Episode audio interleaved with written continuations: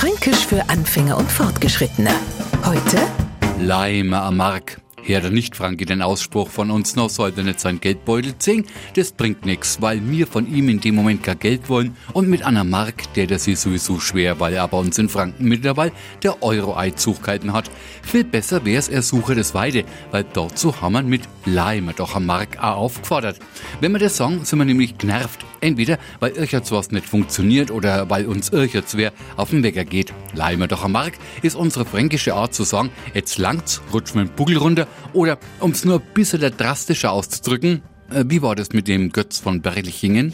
Fränkisch für Anfänger und Fortgeschrittene. Morgen früh eine neue Folge. Und alle Folgen als Podcast auf podu.de.